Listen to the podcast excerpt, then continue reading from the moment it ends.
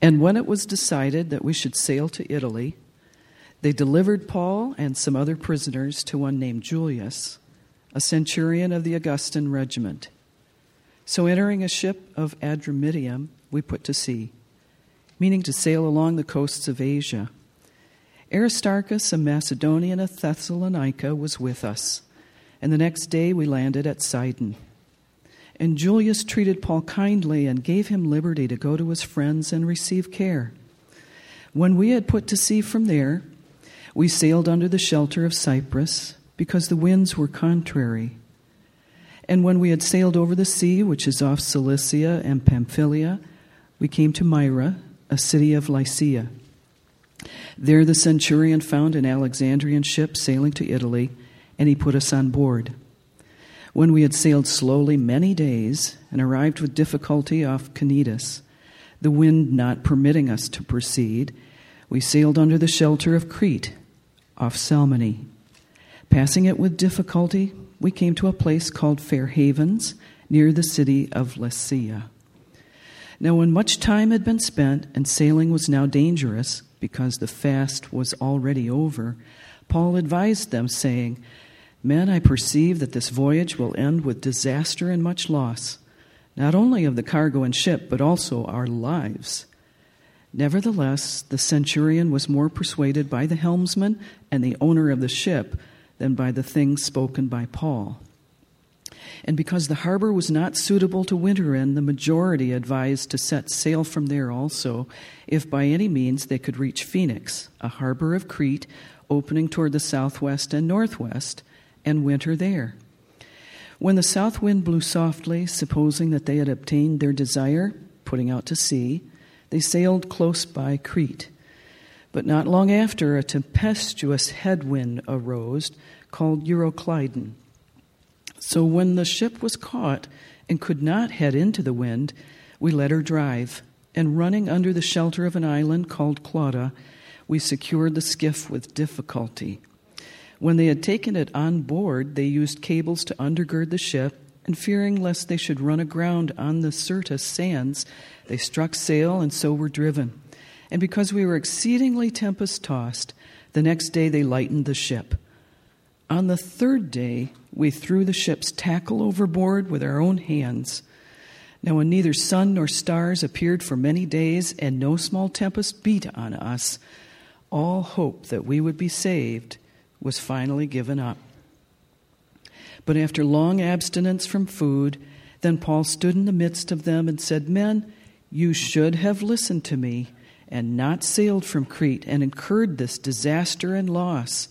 And now I urge you to take heart, for there will be no loss of life among you, but only of the ship. For there stood by me this night an angel of the God to whom I belong and whom I serve saying, Do not be afraid, Paul. You must be brought before Caesar, and indeed God has granted you all those who sail with you. Therefore, take heart, men, for I believe God that it will be just as it was told me. However, we must run aground on a certain island. Now, when the fourteenth night had come, as we were driven up and down the Adriatic Sea, about midnight, the sailors sensed that they were drawing near some land. And they took soundings and found it to be 20 fathoms. And when they had gone a little farther, they took soundings again and found it to be 15 fathoms. Then, fearing lest we should run aground on the rocks, they dropped four anchors from the stern and prayed for day to come. And as the sailors were seeking to escape from the ship, when they had let down the skiff into the sea under pretense of putting out anchors from the prow, Paul said to the centurion and the soldiers, Unless these men stay in the ship, you cannot be saved. Then the soldiers cut away the ropes of the skiff and let it fall off.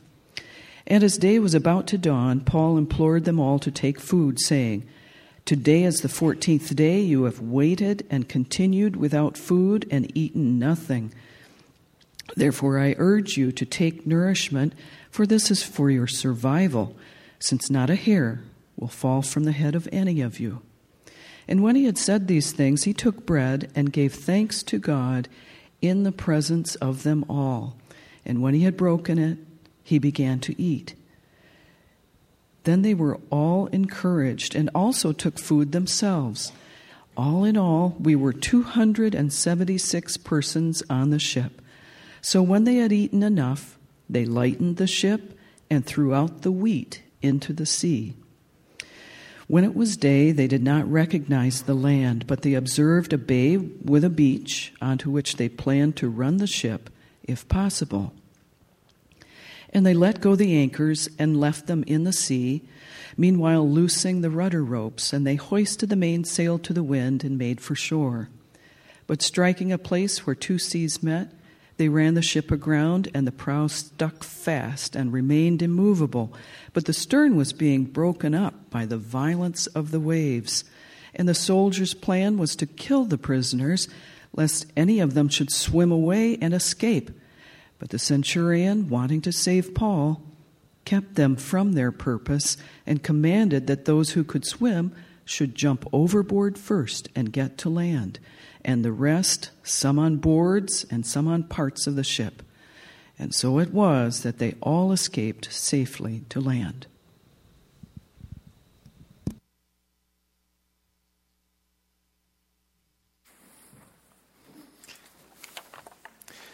Thank you, Mary.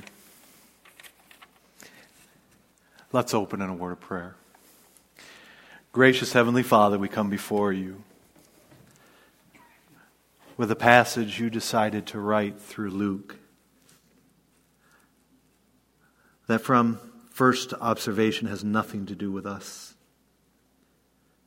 Yet you put it there for a reason. In fact, your servant Paul unpacked it in the New Testament. Father, I pray that the meaning of this text would be our sermon this morning.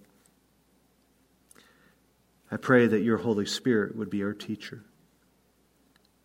I pray that this church would fully belong to you. That we would be people not only of faith, but of repentance and turning. That you would be a treasure in a field. That we would be willing to abandon all to be in. Father, we love you and we need you. Thank you for your grace and your mercy. We acknowledge your truth, your judgment, and we place ourselves at the bema seat of Christ only through his shed blood. And Father, I pray that when we leave here, we will love you more, not just intellectually, but in our lives. Start with me. I confess my sin. I ask for your forgiveness. And I love you. And it's in your Son's precious name we pray. Amen. Have you ever said the words, Will this ever end? Have you ever just sat and listened to someone tell a story and you say to yourself, I don't need all of these details? Some of you would say, I think that way every Sunday morning at 11. And to that I say, how dare you, good sir and ma'am? In fact, maybe a little repentance should be in order because every single one of the details that I bring up are life giving. When I sat down and reread this text this week, several questions came to my mind. But the one that rose to the top was why does Luke go to such lengths to, to describe in such detail a storm that he was in? I don't know about you, but when Mary, who has a wonderful radio voice and knows how to pronounce things, read that this morning, which that is my gift to you, all right? In fact, I was talking to Steve Poling and I'm like, would, would you like me to read this? And he said, no, I would like to hear things pronounced correctly and he is now going to be in an elders meeting soon. But why does he bring up all these details? Who cares if they wrapped cords around a ship in the middle of the Mediterranean Sea? After all, it doesn't seem to fit into the narrative all that well. Well, the first answer I came up with was this Luke is showing us that against human helplessness, they are helpless, are they not? such as storms like this, that God is, God is powerful and his sovereignty is most clearly seen when we are helpless. My friends, and you can say amen if you want to agree with this, but God's purpose cannot be thwarted because no matter how great the storm, our God is greater than any storm. Amen? And we, we say that, but truth be told, it just feels a little incomplete. It bothers me. I understand doctrinally that the storms of life, whether those storms are literal or allegorical, God is in control of everything. I get that. You get that. I think we'd all pass that quiz. But if God is in control of all things, then it would stand to reason that He is also in control of the storm, is He not? Which raises to me a much larger question Why does God allow the storms at all? Why doesn't he just dissolve the storms rather than send us through them? This, I believe, is the reason Luke brings this to our attention. So what I'd like to do this morning is create a, a visual narrative of all that is going on and what the storm may have looked like. And by doing so, we will not only see Paul in stormy seas, but maybe we will see our lives in the violent seas of life at the same time. And I hope that you can appreciate Luke's intent here to the point that maybe even we might feel the waves. Now, one of the reasons I've created this environment is because I want your, your hearts and your minds on the text. I don't want you to be distracted by those around you. So I encourage you to keep your eyes on the text. It was time to take Paul to Rome. After all, he had exercised his right to be judged by Caesar. In fact, we see in chapter 25, verse 11, he says, I appeal to Caesar. So the centurion, by the name of Julius, out of respect for Paul, allowed him to bring a couple friends with him on the trip. One of the friends was Luke. It's one of the reasons why we have such intricate details here, because Luke was on the boat during this time. And he brought a devoted friend by the name Aristarchus from Thessalonica. They left Caesarea, and the next day they docked in Sidon. They docked in Sidon. In fact, if we hit the button there, that would be helpful. They left Caesarea, there it is, and they went to Sidon. And Paul was allowed to visit some friends and to be fed and to be cared for. In fact, you see that in verse 3 when he says they allowed him to go to his friends and receive care. So, my point so far in this narrative is this so far, so good rather than sailing straight for Italy. They decided to hug the coast. In fact, it says in verse 4, they sailed under the shelter of Cyprus. Now, I bet Paul reminisced here just a little bit at this time. After all, this is his hometown. And he knew these waters and this region well. He can possibly see himself playing on the shoreline as a child as this small ship eases by where he was born. Now, because of the wind, the ship was not cooperating, and the ship that they were in was rather small. So they, they hugged the shoreline of Cilicia and finally docked in Myra. In fact, you see that in Acts 27, verse 5, and they landed in Myra of Lycia. My point so far is this so far, so eh. All right? Now, the ship they were in was a little too small to sail the breadth of the Mediterranean Sea all the way to Italy. I think sometimes we fail to understand just how large the Mediterranean Sea is. So if you look at this map here eh, of the United States with the Mediterranean Sea superimposed into it, you can see that this is no small body of water. This is not Lake Superior, all right? This is a body of water that stretches nearly 3,000 miles in width. So, because of that, the centurion has to find a larger ship, and he does so. You see that in verse 6. A ship from Alexandrian sailing to Italy. They put Paul and his two friends, Luke and his other friends, in on it. Now, this ship was a grain ship. It's about 140 feet in length, 140 feet in length, 36 feet wide, and it held grain. Now, the question is why? Why do they need to get in the ship? Because it is far more safe and it is far more sturdy to use the ship at this time. But the problem is, this ship has a huge drawback. Chief among all the drawbacks is that it could not sail into the wind.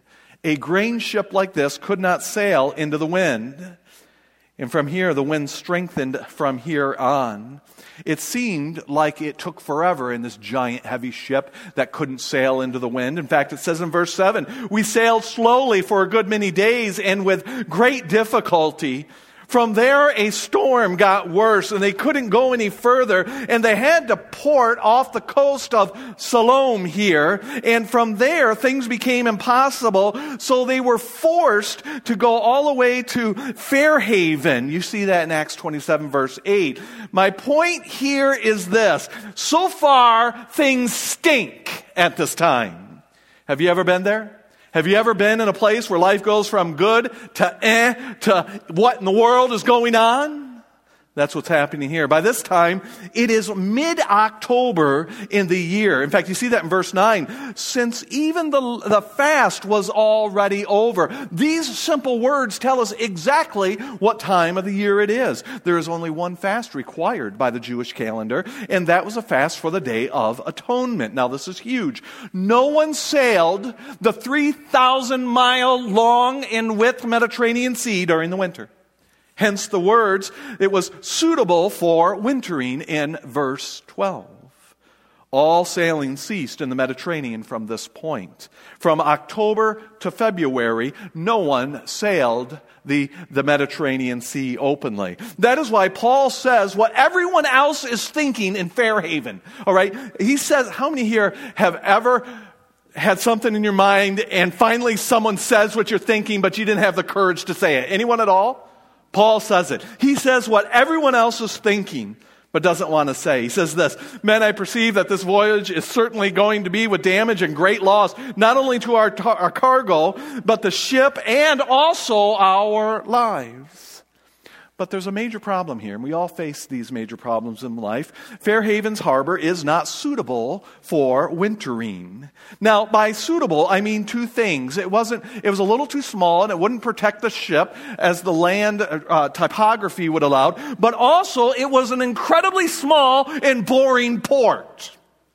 Now, you're facing five months in a boring small port that did not offer much of a social life or amenities, and it was a tough place to harbor the ship in the wind. Let me ask you a question. Where would you rather spend five months of your life during the winter? In Chicago getting deep dish pizza or Muskegon getting Little Caesars? I think we all can understand at this point. Now, how many here are like, I'm hungry? Chicago doesn't seem that bad right now. Oh it's still. No, let's move forward. Due to these factors, they decide somehow we got to get to Phoenix because I ain't spending no five months in this port. Just 40 miles away. I'm not spending four months here. Sometimes, church, if you would agree with this, sometimes our desires trump logic. Amen? Sometimes what we want trumps wisdom. It was a bad decision from there. There is there is a reason no one sails this time of the year. In fact, a very long, violent wind rushed down from the land. A deadly northeaster gale came down, driving them west, literally away from where they want to go, Rome. So much so that they had to put down their sail, pull up all their controls, and let the wind just take them because to fight the wind would simply destroy their boat. In fact, you see that in verse 15. We gave up and let ourselves be driven by the wind. My point here is so far, where are you, God?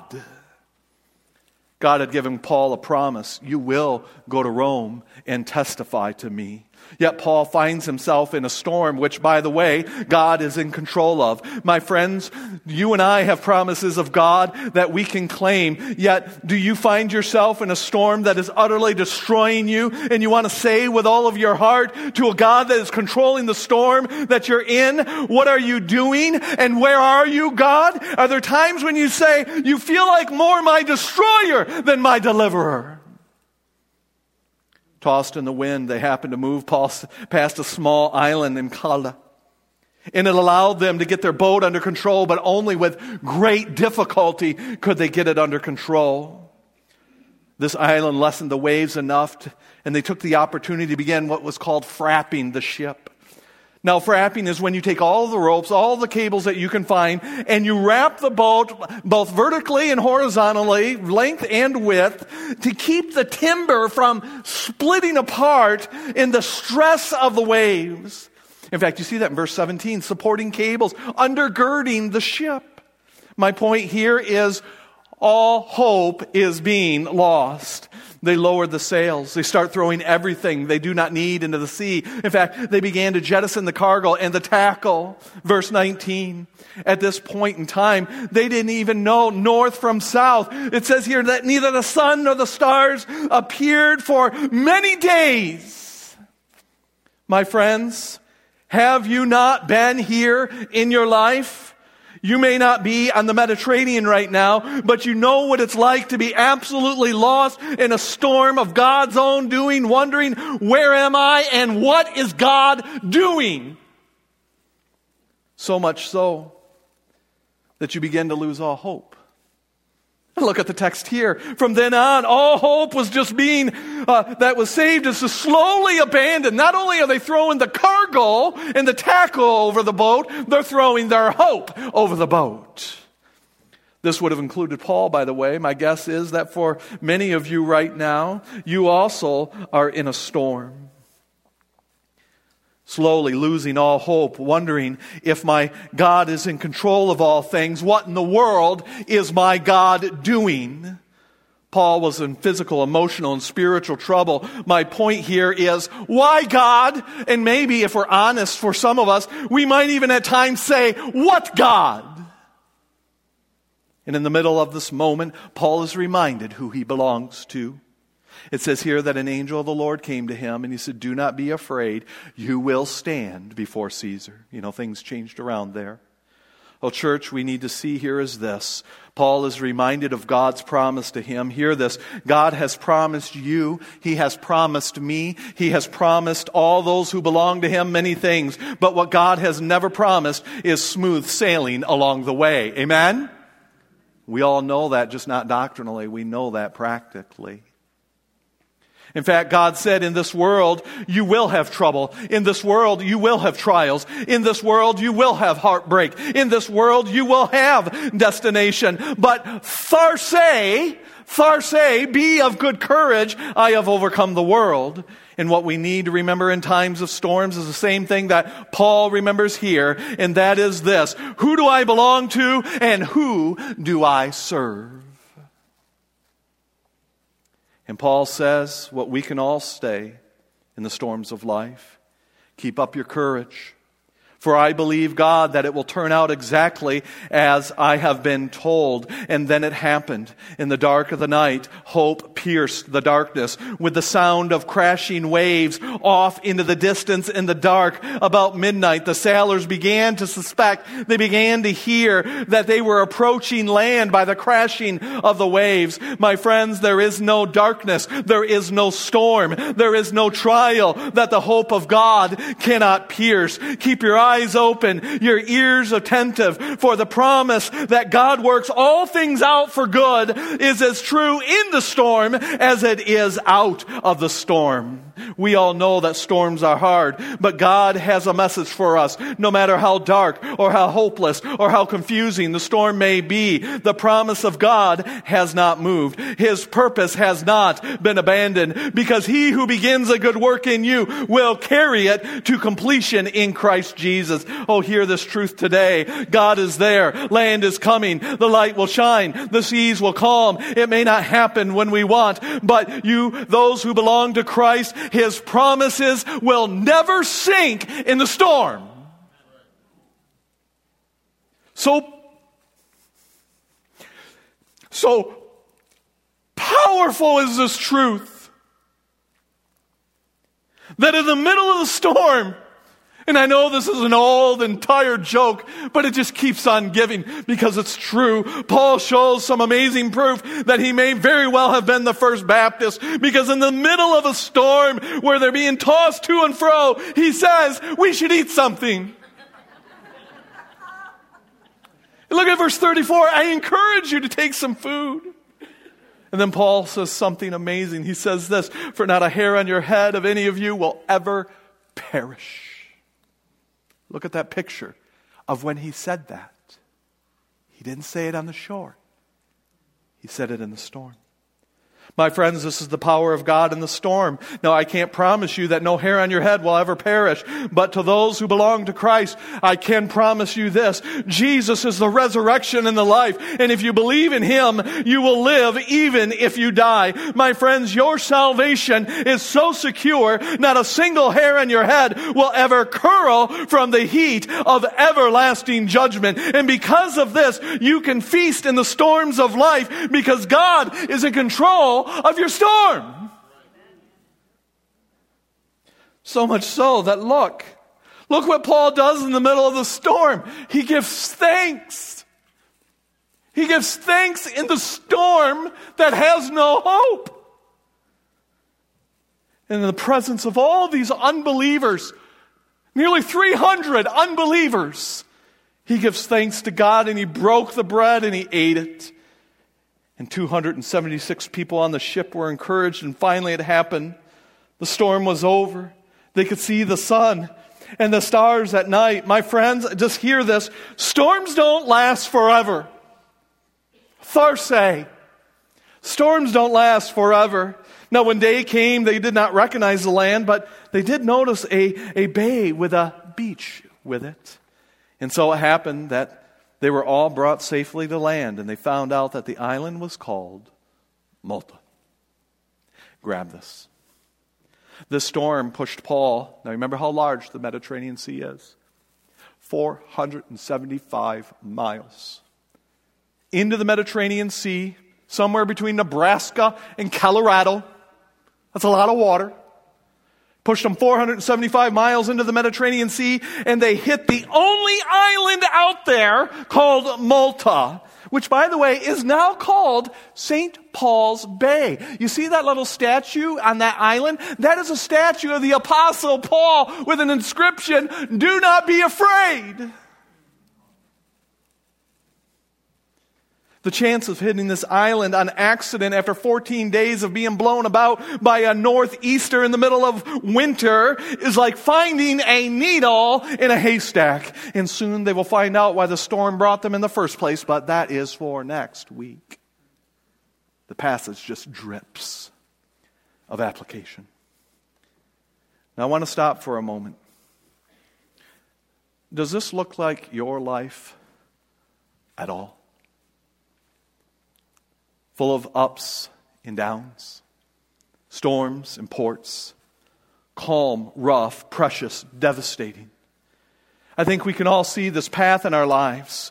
Now, when I was studying this, I was praying and I, and I said, Lord, I don't want to spiritualize a text that is just simply an historical account of a storm that Luke loved to write about. Luke loves to write about nautical stuff. He loves it. He keeps a journal. And I don't think I have spiritualized this text. You guys know that my number one concern is that the meaning of the text is the message of the sermon. For in the moment, I do not tell you what the text, what the Bible says, the good, the bad, the great, and the ugly. If I don't tell you what the text says, I'm telling you, you should immediately replace me because you don't need another thought of another man. We need the counsel of God. The church is starving for the Word of God. You need to hear from God, not me. You all know that one of my favorite commentaries when I study the book of Acts is from D.L. Bock. John, you love D.L. Bock, and you, you recommended him to me, and what a feast he is for my life.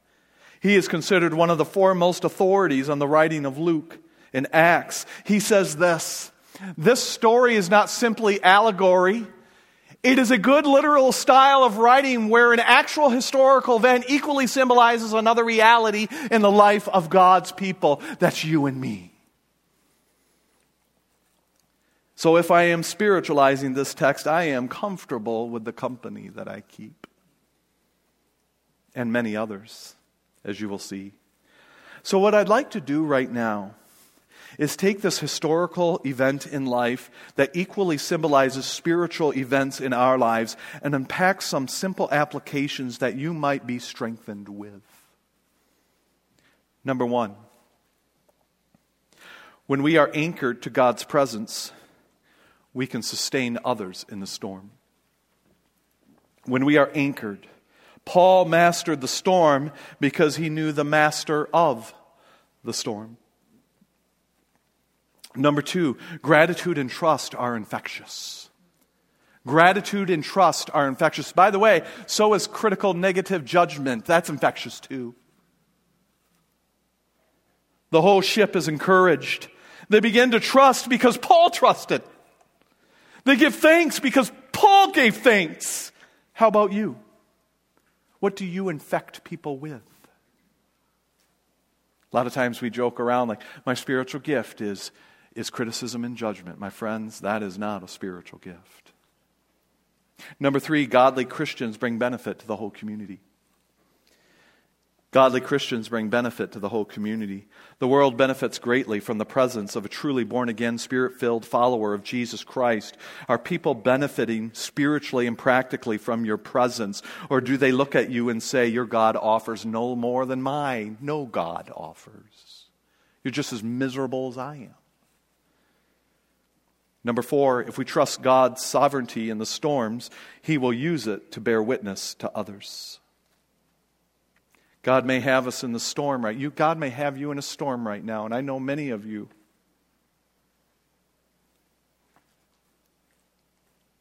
God may have you in a storm right now so that others can see Him in your helplessness, in your weakness. God's power is perfectly clear when we have none of our own. Number five, God never misses his destination for your life. He never misses. Paul could not see the sun of the stars. Maybe you can't see north or south, east or west either. He had completely lost control in the middle of the Mediterranean Sea, yet God brings him to the only island out there with absolute perfection.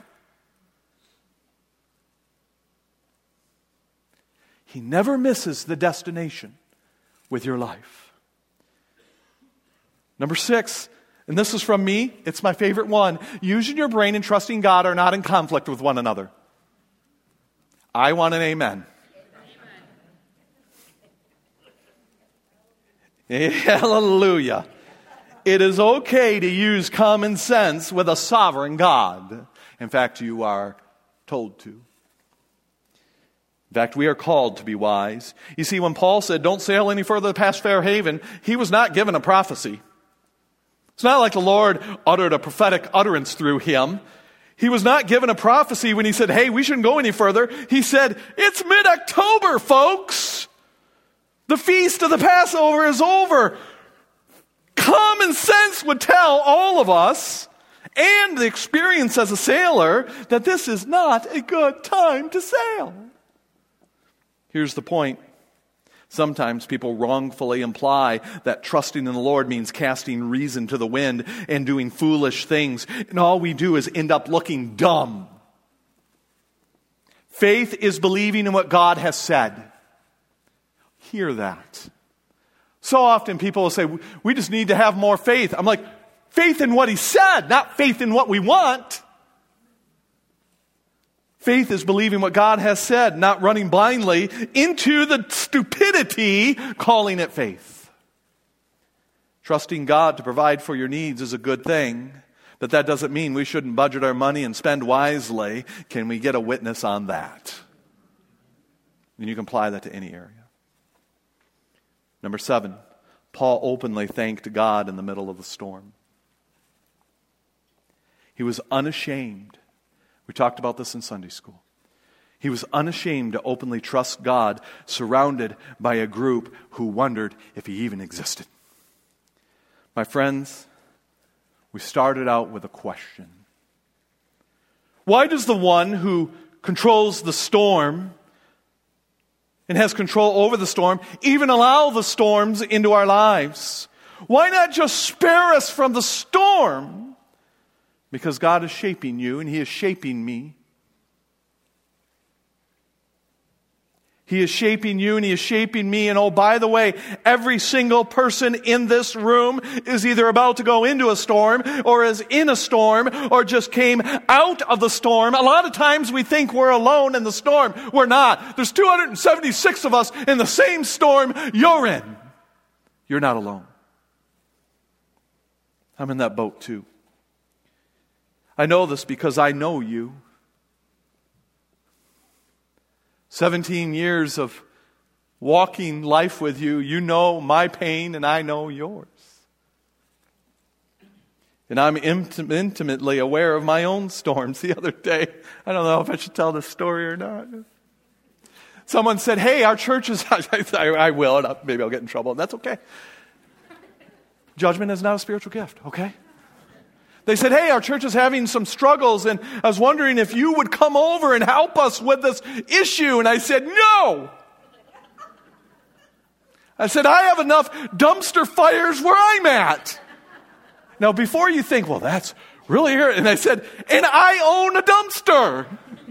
I'm right there with all of us. We're in this together. I know you, you know me. But why? Why does God, the one who has control over the storm, allow your storm? Jen, why does he allow, Eric, why does he allow your storm? How come your marriage is in a storm? Your children are in a storm. Your job is in a storm. Your health is in a storm. Your, your mental health is just all over the place. Why, Lord? Well, it starts by knowing His purpose versus our interests. Here it is. We are objective orientated people. We just want to get to Rome. Do we not? I just want that hip to work. I just want my vertigo to go away for the glory of God. I know, for my glory, all right? We just want to get to Rome. We just want relief. We want still waters. We want destination now. God is process orientated. Well, we just want to go to Rome. God is more interested in how we get to Rome. Did you catch that? Your storm and mine is accomplishing God's process in our lives, which is progressive sanctification. For he who began a good work is faithful to complete it by the time Jesus comes back. And my friends, you can rest in God's process. You can rest in his process. You will hit the island of Malta. So if you are in a storm right now, remember these things. This is 44 verses summarized in these short statements. In the storm of my life, God came near. He told me I belong to Him. I serve an all powerful God. Tharsei, I can take heart. Amen, church? Your storm has a purpose so does mine. We're all in the same boat. Now, many of you are in a storm right now. Many of you I know, many of you I don't. So this morning, in the encouragement in the storm, we're just going to respond. And we're going to sing, It is well with my soul. When sea billows roll, my sin not in part, but in whole, are nailed to the cross, and I bear them no more. It's well with my soul. Paid it all.